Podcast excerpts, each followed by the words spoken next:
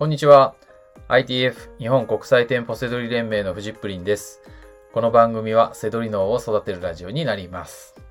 本日のテーマは、物販における縦積みと平積みのメリットという内容になります。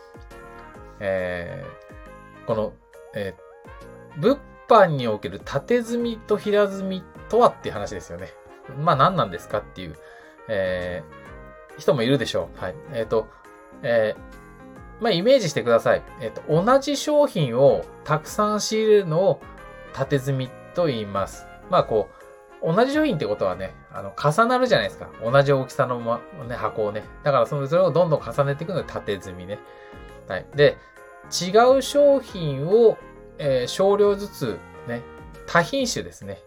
違う、そう、ちょっとずつ、一個ずつとかでもいいから。で、いろんなバラバラな商品を仕入れるのを、え平積みって言ったり、まあ横積みって言ったりもしますけど、はい。縦積みに対して言う感じですかね。まあ、あの、イメージ的には、えー箱の大きさがみんな違うので、えー一個ずつ床に置かなきゃいけないって重ならないんでね。というところです。うん。ね、いいですよね。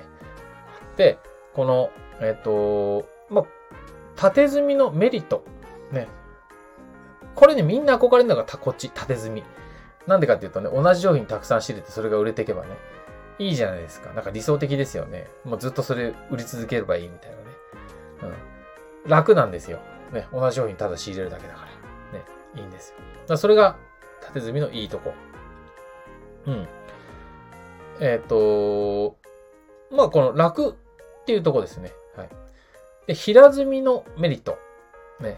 平積みのメリットは、えっ、と、価格競争だとか、なんかトトラブル、想定外のことが起こった時に、びくともしないんですよ。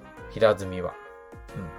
なんでかっていうと、1個の商品がなんかあったって、ね、こっちはもう、あの、他の商品がちゃんと売れればいいわけですから。ね。うん、そこが、えーえー安定するのが平積みです。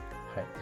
で、これね、えーラジオの第45回で、少量多品種と大量小品種の話として、えー話はしてるんですけど、まあ、今日はもっと、だから、えーイメージ、あの、しやすいね、あの、より簡単に伝えたいので言うんですけど、えー縦積みみんなしたいですけど、縦積みは、えーみんなやりたいってことは、もう殺到するんですよ。うん。イメージ的にはもう、あの、すぐ暴落する。あの、すぐ、あの、あと利益率が低い。で、すぐ暴落する。まあ、当然ですよね。で、売り切れるかどうかわかんないじゃないですか。縦積みってことは。同じ商品、例えば100個、200個だと、例えば、ね、3ヶ月、半年で売るとかっていう時にね、3ヶ月先とかってわかんなくないですかって話なんですよ。ね。あの、ライバル増えるかもしれないし、ね、か、あの、販売価格もどんどん下がっていくかもしれない。そうすると、当初の予定と変わってくるんですよね。だから、あの、よくあるのが、ね、最初仕入れた時には、ね、あの、見込み利益、ね、何万円とかって、一撃何万円とかって、ね、なんか、ツイッターとかで、モザイクのが、がね、なんか画像で、ね、200個、300個とかってやっても、それ売り抜けるかどうかわかんないじゃないですか。だから、えっ、と、まあだからやっぱり楽、楽できればいいんですけど、まあないですよ。あ、まあ、全くないわけじゃないですよ。えっ、と、縦積みね。うん。ここね、あの、ご、何？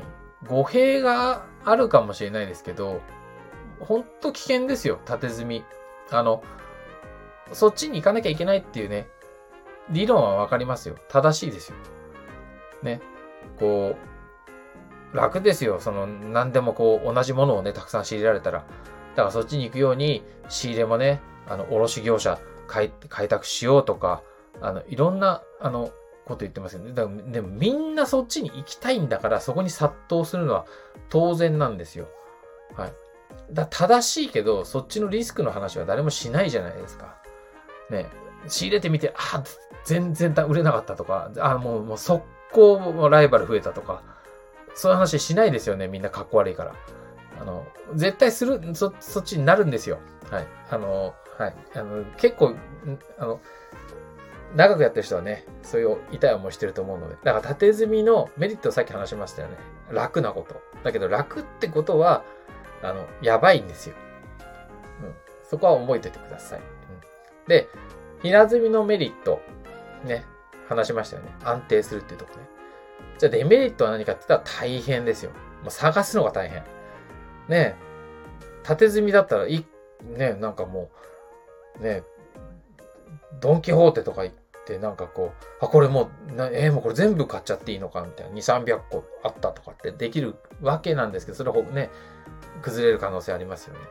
だけど平積みは、えっ、ー、と、ね、1個2個、ね、しか見つからないけど、ね、ね、その1個2個は確実に売れるかもしれないし、もしそれがダメだったとしても他の1個2個がある、あるんで、平積みっていうのは、えっ、ー、と、まず安定するのがいいところ。だからね、その、あの、値崩れとかあっても大丈夫。大変、デメリットは大変なこと。探すのがまず大変。ね。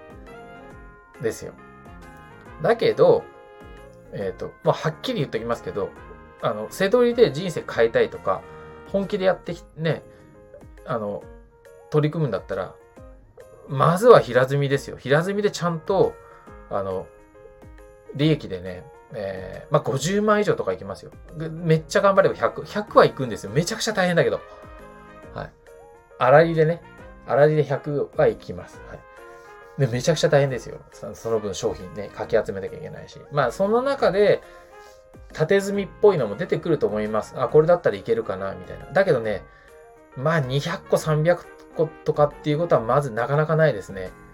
うん。まあ、100円で仕入れたものを200個とかで、で、まあそれが例えば、そうだなせめてやっぱり1500円とか2000円ぐらいで売るつもりで2、300個だったらね、なんかその長い期間でも、えっ、ー、と、価格競争があったとしてもね、耐えられるし、あの仕入れが安ければね。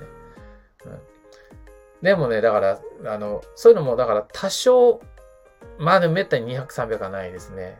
イメージ的には、縦積みって言ってもね、20個、30個ぐらい。うん。で、他のは1個、2個とか、3個とか5個とかね。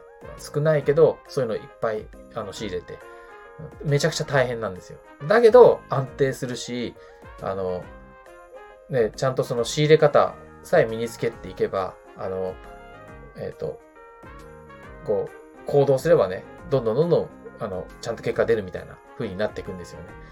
僕の知ってるイメージっていうか、もうこのイメージを持ってて動いていけいくのが一番王道ですよ。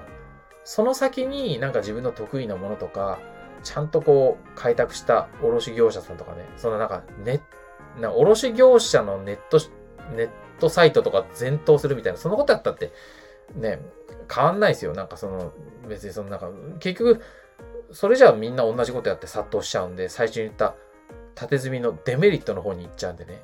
だから、こう、まずはその平積みのメリットを、安定するとこと、えっ、ー、と、きついとこ、その、大変っていうのをね、受け入れちゃうんですよ、両方。で、そこを受け入れて、それはもうやるって決めて、無理くりでも何でもいいからもうもう行動しまくるみたいに決めておけばもう成功しちゃうんですよ。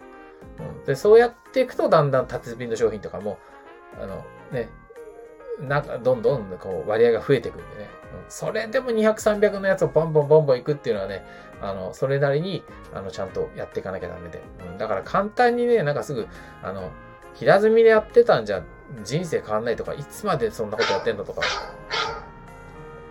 それじゃあね、やっぱり、あの、あすいません、なんか電話かかってきちゃったね。すいません。あの、それはダメなんですね。はい。ということで、うん。あの、えー、人生を変えるなら平積みということで、はい。作業量でね、買ってください。ってったって、あの、普通に働くとかね、よりは結果出ますから、はい。あのー、何？雇われて働くことを考えれば、ね、全部自分の利益になるって思えばね、ちょっとぐらい辛くても、しかも安定するし、平積みいいと思います。はい。ということで、えー、縦積みとね、平積みのお話でした。はい。えー、本日の放送は以上になります。最後までご視聴いただきましてありがとうございました。バイバーイ。